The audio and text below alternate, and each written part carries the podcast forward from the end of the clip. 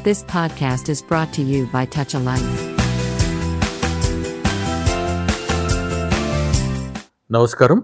మీరు వింటున్నారు touch life వారి టాలెడియో మన రచయితలు కార్యక్రమానికి మీ అందరికీ కూడా సుస్వాగతం.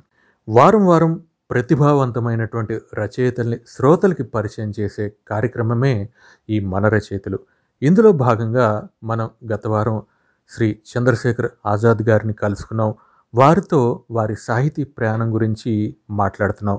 ఈ వారం ఆ సంభాషణని కొనసాగిస్తూ వారి జీవితం నుంచి వారి అభిప్రాయాల గురించి మరిన్ని విలువైనటువంటి విశేషాలని తెలుసుకునే ప్రయత్నం చేద్దాం.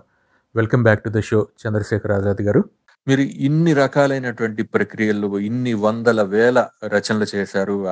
చిన్న పెద్ద అని కాకుండా పత్రికలన్నిటికీ కూడా పంపిస్తూ వచ్చారు. అయితే నేను విన్నటువంటి ఒక మాట ఏంటంటే చాలా మంది రచయితలు కొన్నాళ్ళ పాటు రచనలు చేసిన తర్వాత అలసిపోవడము లేకపోతే అంత శ్రద్ధగా రాయకపోవటము జరుగుతుంటుంది. నేను ముప్పై ఏళ్ళ క్రితం ఈ రచనలు చదివినప్పుడు అవి ఎంత స్పష్టంగా ఉండేవో ఇప్పుడు కూడా అంతే వాడిగా ఉంటున్నాయి. ఈ దీని వెనకాల రహస్యం ఏంటి? ఒక రకంగా చెప్పాలంటే నైన్టీన్ సెవెంటీ టూ మా మ్యాగజైన్లో ఫస్ట్ వచ్చిన బాబు.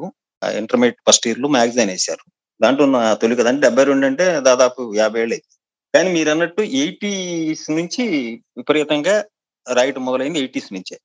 అదే మధ్యలో ఎర్లీ మ్యారేజ్ కుటుంబ సంబంధ ఇబ్బందులు ఇవన్నీ కొంత కుదురుకుంటున్నాక మొదలు పెట్టింది ఇక వ్యవహారం.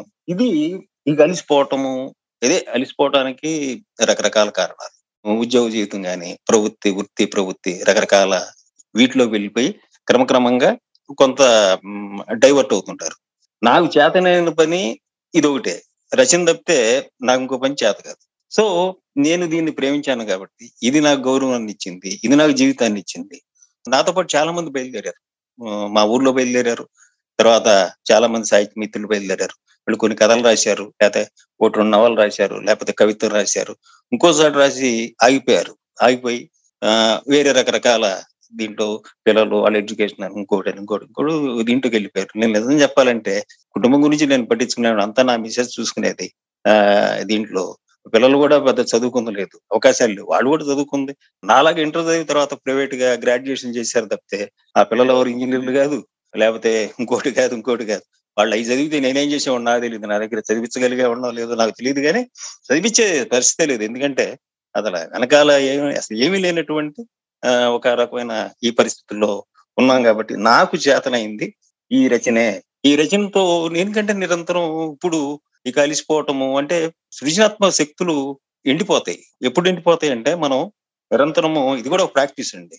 ఒక చాలీ చాప్లిన్ అంటాడు. యుద్ధం చేయడం కూడా ప్రాక్టీస్ అంటాడు. నువ్వు తిరగబట్టడం కూడా ఒక ప్రాక్టీస్. నువ్వు తిరగబట్టడం మానేయటం మొదలు పెట్టావు అనుకోండి ఇప్పుడు చూడండి ఇది వరకు పెట్రోల్ ఒక రూపాయి పెరిగితే జనం రోడ్డు మీదకి వచ్చేవాళ్ళు. లేకపోతే ఇంకోటి ధర పెరిగితే రోడ్ల మీదకి వచ్చి ధర్నాలు చేసేవాళ్ళు కొద్దిసేపు ఏదో ఒకటి చేసేవాళ్ళు. ఇవాళ వందల వేల రూపాయలు నువ్వు గ్యాస్ పెంచు ఇంకోటి పెంచు పనులయ్యి ఇంకోటి చేయి ఇంకోటి ఏమి ఎవరు బయటకు వచ్చేటివి నిరసన తెలియజేటటువంటి పరిస్థితి కూడా వాళ్ళు లేదు. జీవితం అంత వేగం అయిపోయింది అంత పరుగులు అయిపోయింది వస్తు ప్రపంచం వచ్చేసింది విపరీతమైన వస్తు ప్రపంచం కోరికలు ప్రేతంగా పెరిగిపోయినాయి. ఆ, ఇవన్నీ చేసే క్రమంలో ఎప్పుడు ఉద్యోగం ఉంటుందో తెలియదు ఎప్పుడు పోతుందో తెలియదు. అన్ని ఉద్యోగాల్లో కూడా. ఎప్పుడు పింక్ కార్డు వస్తుందో తెలియదు. ఏ జీవితానికి గ్యారంటీ లేదు. గవర్నమెంట్ ఉద్యోగాలు అవి తగ్గిపోయినాయి. వాళ్ళు ఏంటంటే కనీసం వస్తే ఒక ముప్పై ఏళ్ళు రిటైర్ దాకా ఉంటారని ఒక ఇది ఉండేది. ఆ ఉద్యోగాలు తగ్గిపోయినాయి. ప్రైవేట్ రంగం అంటే ఎప్పుడు కాంపిటీషన్?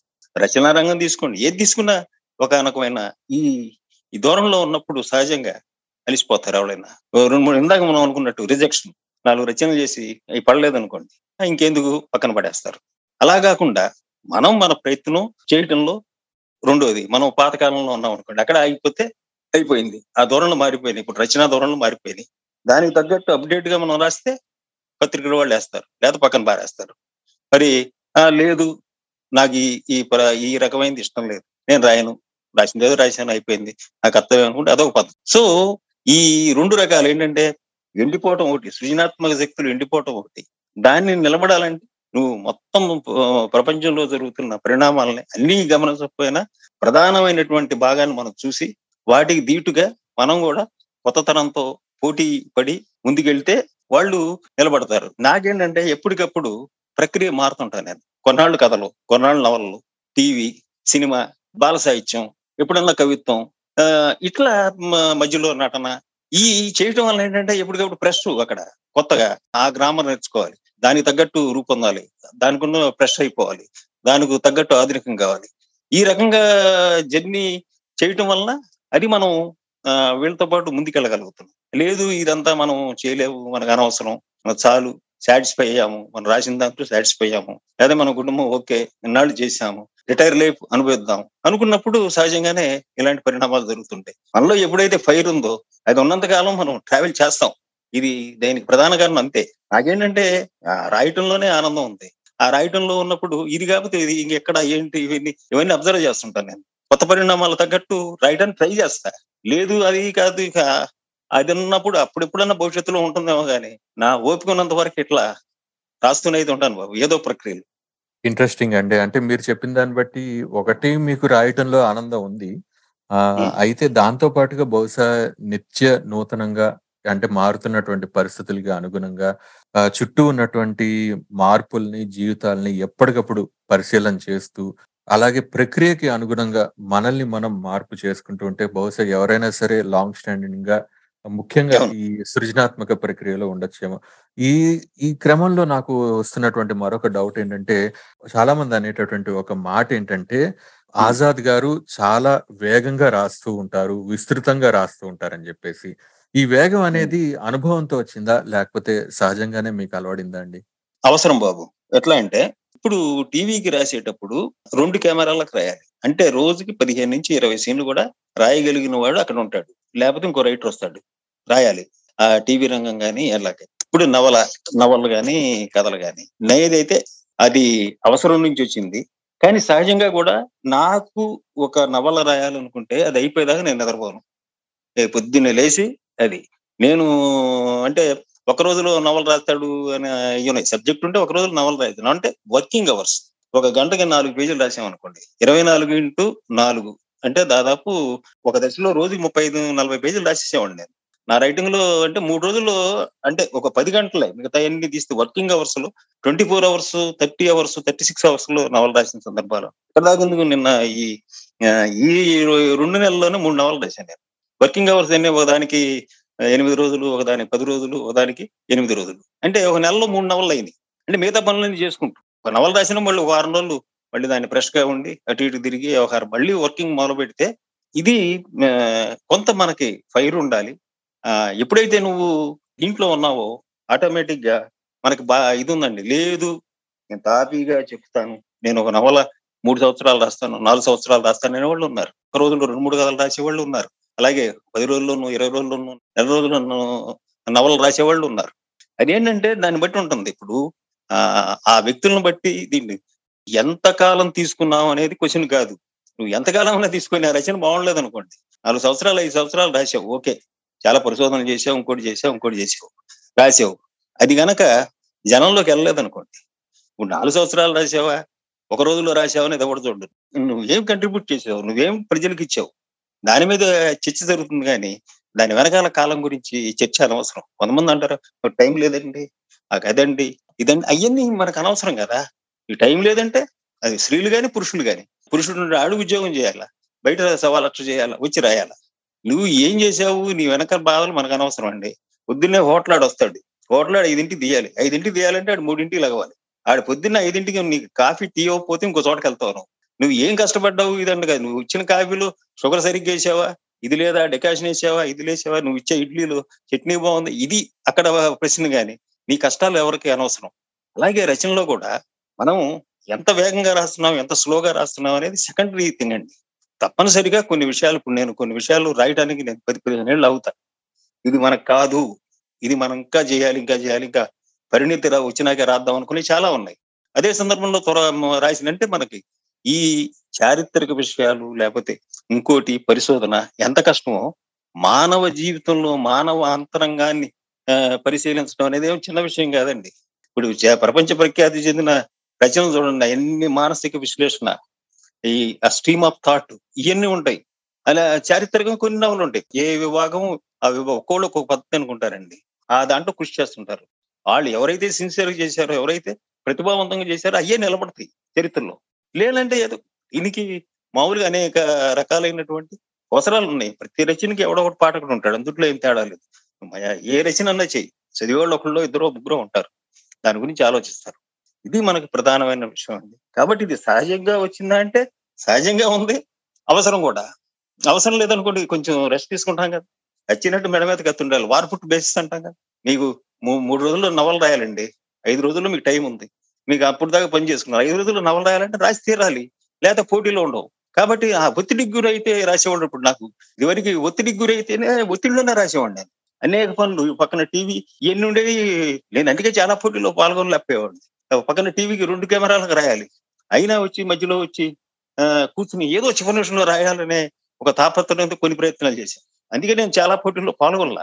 ఎందుకంటే ఇది ఇక్కడ కమిట్ అయి ఉన్నాం కదా అట్లా. అందుకని ఇవి సహజంగానే వస్తుంది బాబు. సహజంగా వస్తుంది అవసరం రీచ్ అవ్వచ్చుంది మనలో ఫైర్ ఉండాలి. మనం దాన్ని ప్రేమించాలి. మనం గోల్ రీచ్ అవ్వాలి అంతే. మిగతా మిగతాయన్నీ నాకు అనవసరం. నువ్వేం చేస్తావు? నిద్రపోతావా? నిద్రపోవా? ఇంకోటి చేస్తావా? ఈ పాఠకులకు అవసరంలా నువ్వు అక్కడ ఆ, దీంట్లో ఉన్నావా? రేసులో ఉన్నావా? లేదా? ఇదే ప్రధానం. అట్లా ఇప్పటివరకు అట్లా సాగుతుంది. అయితే ఇది వరకు ఉన్నంత వేగం లేదు. వయసు వచ్చినాక తేడా వచ్చింది కదా. ఇదివరకు అయితే కూర్చున్న రోజుకి ఆ, మూడు నాలుగు ఎపిసోడ్లు రాసిన సందర్భాలు ఉన్నాయి. ఇప్పుడు అంత రైమ్ ఇప్పుడు టాపీగా జాగ్రత్తగా ఎందుకంటేనండి అవే పాత్రలు ఇప్పుడు ఐదు వేల ఎపిసోడ్లు రాశాను నేను టీవీలకి ఐదు వేలు ఇంటూ ఇరవై ఇంటూ పదివేల పాత్రలు రెండు ఉంటాయి కదా. పదివేల పాత్రల జీవితాలు అంటే ఏంటి? అది ఏ డైలాగులు చెప్పాలి కదా. అవే ఓపెనింగ్స్ కదా. దాంట్లో ఇంకా ఎంత కొత్తగా చెప్పాలి? ఎట్ట చెప్తావు? ఇదే మనం నిలబడుతుంది బాబు. మనం మార్కెట్లో ఉండాలంటే ప్రజల్లో ఉండాలంటే ప్రేక్షకుల్లో ఉండాలంటే మనం ఇవన్నీ జాగ్రత్తలు తీసుకోవాలి. ఒత్తిడిని భరించగలగాలి. మీరు క్రికెట్లో చూడండి ఒత్తిడిలోనే అవుట్ అయిపోతారు. ఆ ఒత్తిడిలో ఎవరైతే సక్సెస్ అవుతారో వాళ్ళు కంటిన్యూ అవుతారు.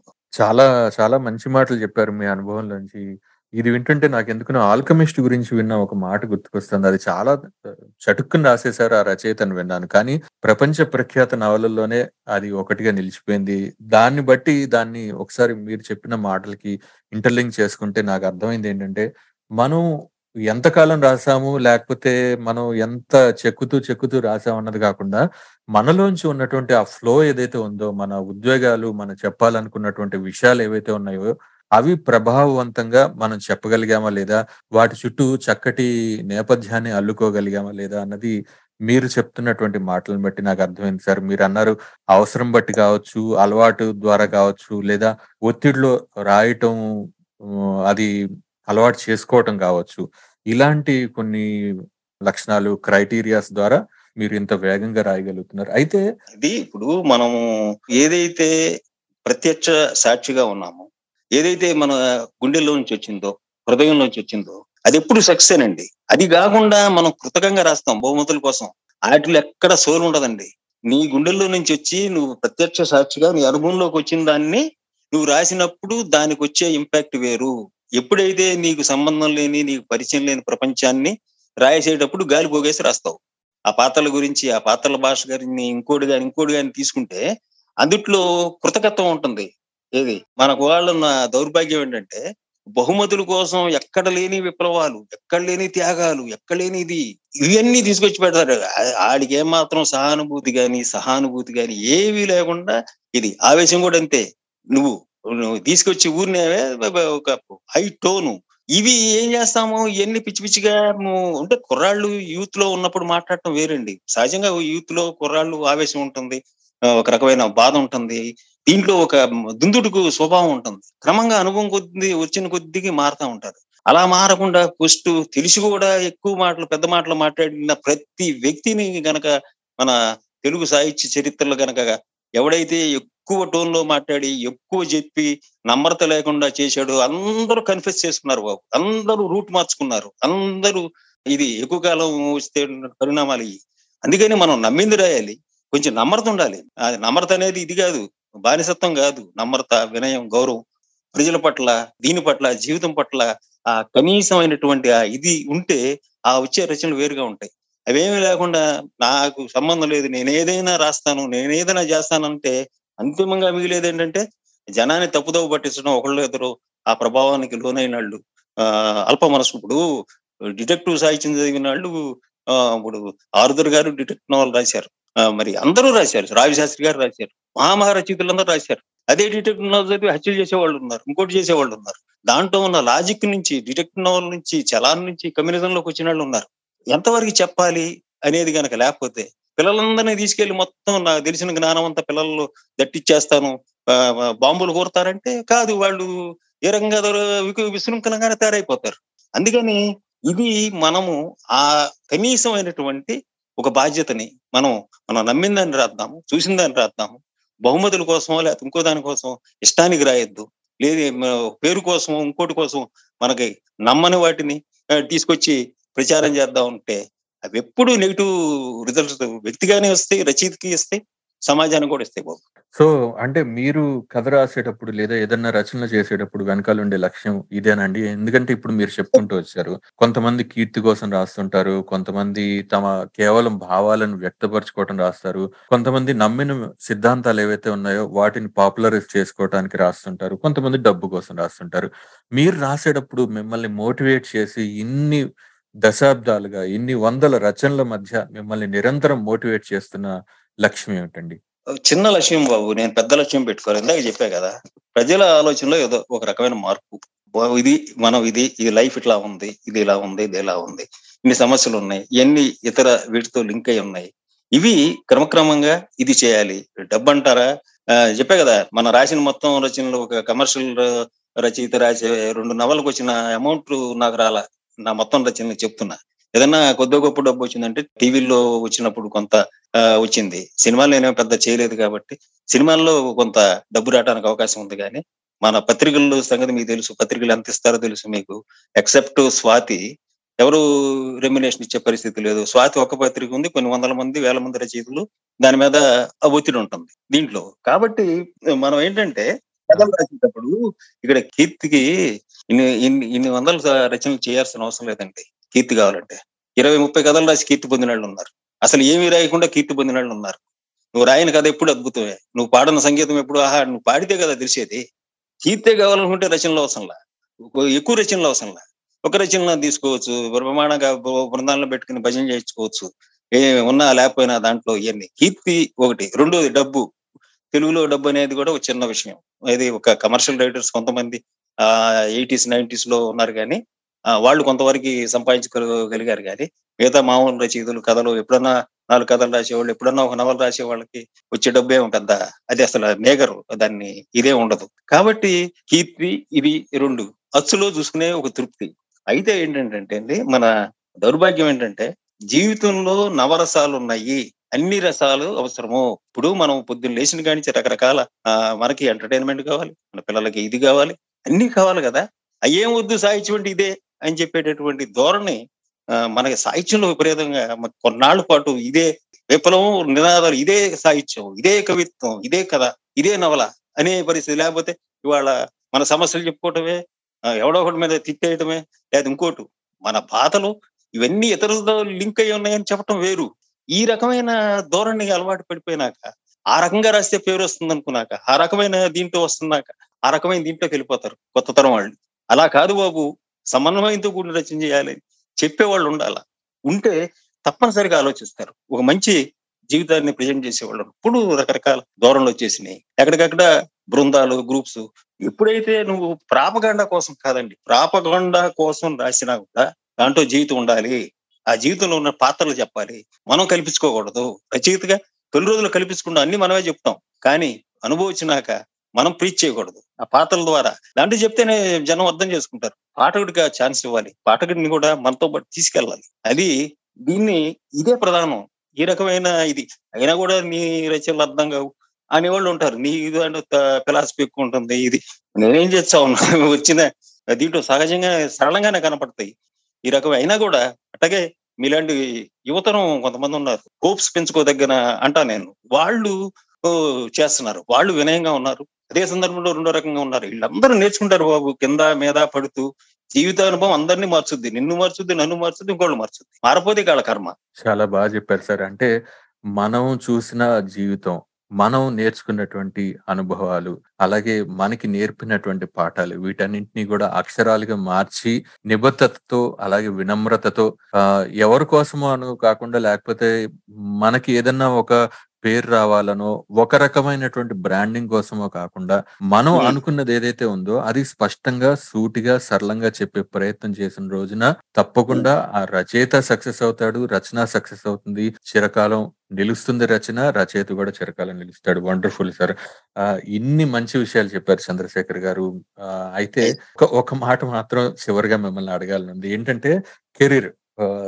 నేను నేను చూసిన వాళ్ళలో రచనని కెరీర్గా ఎంచుకుని దానిలో మంచి చెడులు ఎదురైనా లాభ నష్టాలు ఎదురైనా సరే మొక్కవోని దీక్షతో ముందుకు వెళ్తూనే ఉన్నారు దశాబ్దాల తరబడి మీరు. ఒకప్పుడంటే మీరు చెప్పినట్టు బహుశా ఎనభైలో కావచ్చు ఎర్లీ నైన్టీస్లో కావచ్చు ఇది సాధ్యమయ్యేది కాదు కానీ ఇప్పుడు రైటింగ్ని కెరీర్గా ఏర్పరచుకునే అవకాశం చాలా వరకు తగ్గిపోయింది. పత్రికలు తగ్గిపోయినాయి. మాధ్యమాల్లో ఉన్నటువంటి స్కోప్ తగ్గిపోతుంది. అయితే. ఈ సుదీర్ఘమైనటువంటి రైటింగ్ కెరీర్లో ఉన్నటువంటి మీరు ఇప్పటి తరానికి ఈ కెరీర్ ఎంచుకునే తరానికి రైటింగ్ కెరీర్ ఎంచుకునే తరానికి ఎలాంటి సలహా ఇస్తారు? ఒకటి బాబు నువ్వు అన్నట్టు ఏ రోజు కూడా రచన మీద బతకడం అనేది అసాధ్యం. మీరు అబ్జర్వ్ చేస్తే కమర్షియల్ రైటర్స్ కూడా బ్యాంకు జాబులో ఇంకో జాబులో ఇంకో జాబులో చేసుకున్నారు. ప్రొఫెసర్స్ లేకపోతే ఆచార్యులు ప్రొఫెసర్స్ వ్యాపారులు ఇంకోటి ఇంకోటి ఇంకోటి ఏదో రకమైన వృత్తి చేస్తూనే ఈ సాహిత్యాన్ని మరో ఒక ఉపాంగంగా ఎంచుకుని కృషి చేశారు తప్ప అలాగే జర్నలిస్టులు పత్రికల ఎడిటర్లు అలా ఏదో ఒక దీంట్లోనే ఉన్నారు మొదటి నుంచి చూసుకుంటే.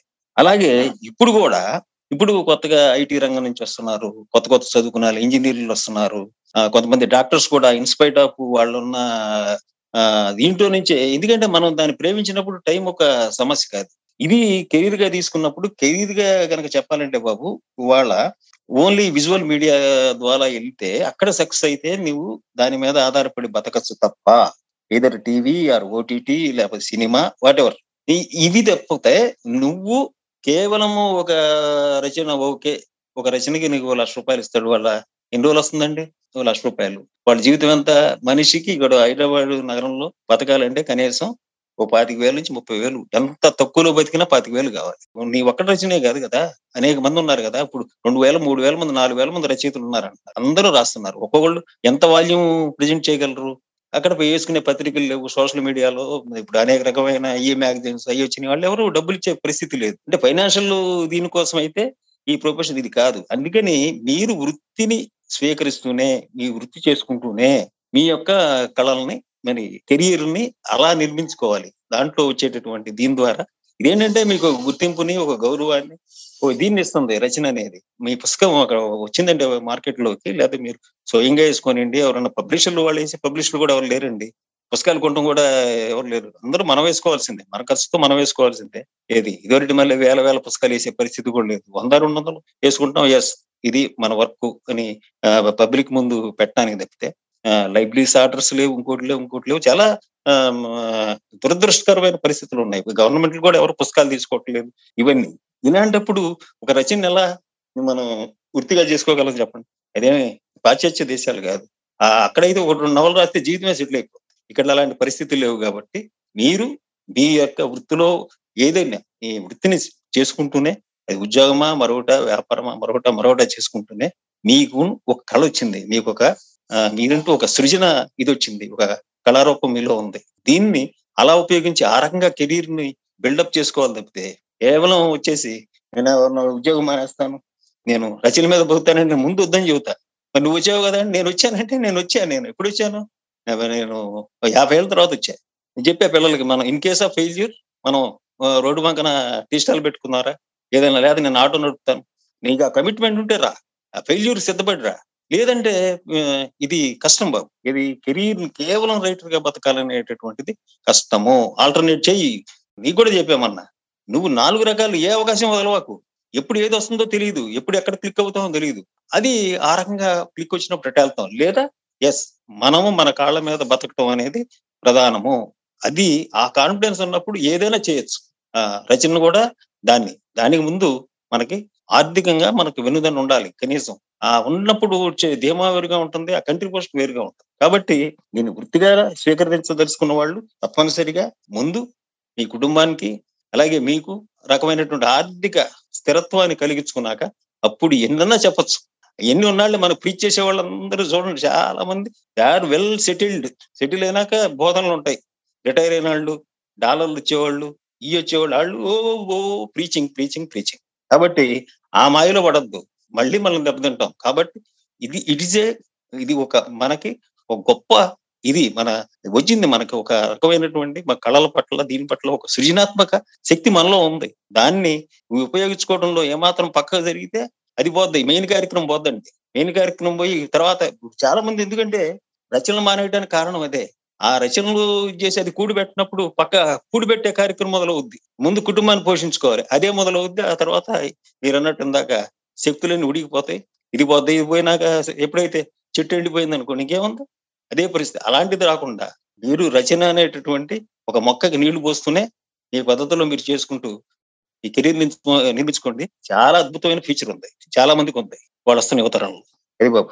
చాలా మంచి మాటలు చెప్పారు సార్. అంటే మీరు చెప్తున్న దాన్ని బట్టి అర్థమైంది. ఏంటంటే ఆల్టర్నేటివ్ కెరీర్గా ఎంచుకుంటే మంచిది. ఎందుకంటే ఇప్పుడున్నటువంటి పరిస్థితులను బట్టి కావచ్చు ఇప్పుడున్నటువంటి ఫ్లక్చుయేషన్స్ బట్టి కావచ్చు ఆర్థికమైనటువంటి వెన్నుదన్ను పట్ల కూడా చాలా జాగరూకతతో ఉండాలి. ఎందుకంటే మన బాధ్యతలు మన వ్యక్తిగత బాధ్యతలు ఏవైతే ఉంటాయో వాటిని సక్రమంగా నిర్వహించుకోగలిగినప్పుడే మనం బహుశా రచనలో నిలవగలం సాహిత్యంలో చెరగాలం, మంచి సాహిత్యాన్ని మంచి మనసుతో ప్రశాంతమైనటువంటి మనసుతో కూడా చేయగలం. అలాగే ఒకవేళ ఇదే కెరీర్గా ఉంటే గనక దీని పట్ల స్పష్టమైనటువంటి అవగాహన ఉండాలి. దాంతో పాటుగా ఇది ఎప్పుడన్నా ఆగిపోతే లేదా ఒడిదుడుకులకు లోనైతే ప్లాన్ బి ఏంటి అన్న స్పష్టత కూడా ఉండాలి. అన్నిటికీ సిద్ధమై ఉండాలని చెప్పేసి అవును. చాలా. చాలా అద్భుతమైనటువంటి విషయాలు చెప్పారు సార్. ఇవాళ మొదట్లోనే చెప్పాను ఏంటంటే ఒక లెజెండరీ రైటర్ మా మన రచయితల కార్యక్రమానికి రావడం మాకు చాలా సంతోషంగా ఉంది. దానికి తగ్గట్టుగానే మీ నుంచి చాలా మంచి మంచి మాటలు వచ్చాయి. ఎందుకంటే కొంతమంది రైటర్స్ బహుశా వాళ్ళ అభిప్రాయాలను వ్యక్తపరచలేకపోవచ్చు. ఇంట్రావర్ట్స్ అయ్యి కేవలం వాళ్ళ రచనలో మాత్రమే వాళ్ళు చెప్పగలగచ్చు. కానీ మీరు. చెప్తున్నటువంటి మాటలు ఏవైతే మేము ఇన్నాళ్ళుగా మిమ్మల్ని చూస్తూ ఉన్నామో వాటికి అనుగుణంగానే వాటికి రిఫ్లెక్షన్ గానే మీరు అద్భుతమైనటువంటి ఎక్స్పీరియన్సెస్ని మీ ఒపీనియన్స్ని ఇవాళ మాతో షేర్ చేసుకున్నారు. ఇవన్నీ కూడా పాఠకులకి రచయితలకి అందరికి ఆలోచన పరులకి కూడా ఉపయోగపడతాయని ఆశిస్తున్నాను సార్. చాలా ధన్యవాదాలు సూర్య. ఉమ్, చెప్తున్నా కదా మీరందరూ ఆశలు పెంచుకోదగ్గ రచయితలుగానే నాకు ఒక లిస్ట్ ఉంది. అందుట్లో మీరు ఉన్నారు. మీరు చేస్తున్న శ్రమ ఎప్పటికప్పుడు తెలుసు నాకు. డెఫినెట్గా మీలాంటి యువతరం నుంచి ఎందుకంటే మా పని అయిపోయింది దాదాపు ఇక మేము రిటైర్మెంట్ దిశగా నడుస్తున్నాము. కాబట్టి మేము వదిలిన బాధ్యతలు మీలాంటి వాళ్ళంతా అందుకోవాలని చెప్పి మనస్ఫూర్తిగా కోరుకుంటూ అందరికీ శుభాకాంక్షలు. థ్యాంక్ యూ సార్ మీ బ్లెస్సింగ్స్తో ఇప్పటి రచయితలు అందరూ కూడా మంచి రచనలు చేయాలని మీ వారసత్వం ఏదైతే ఉందో మీ ఘన వారసత్వం ఏదైతే ఉందో దాన్ని ముందుకు తీసుకెళ్ళాలని అదే ప్రభావాన్ని కొనసాగించాలని కోరుకుంటున్నాను. నమస్తే బాబు నమస్తే. ఇది చంద్రశేఖర్ ఆజాద్ గారితో టాలీడియో సంభాషణ. ఈ ఇంటర్వ్యూ మీకు బాగా నచ్చిందని అనుకుంటున్నాము. త్వరలోనే ఇది స్పాటిఫైలో కూడా లభ్యమవుతుంది. వచ్చే వారం మన రచయితల శీర్షికలో మరొక విశిష్టమైనటువంటి రచయితతో మీ ముందుకు వచ్చే ప్రయత్నం చేస్తాం. అప్పటి వరకు వింటూనే ఉండండి. టచ్ ఎ లైఫ్ వారి టాలీడియో You have just listened to Tall Radio Podcast. For more podcasts, visit www.touchalife.org.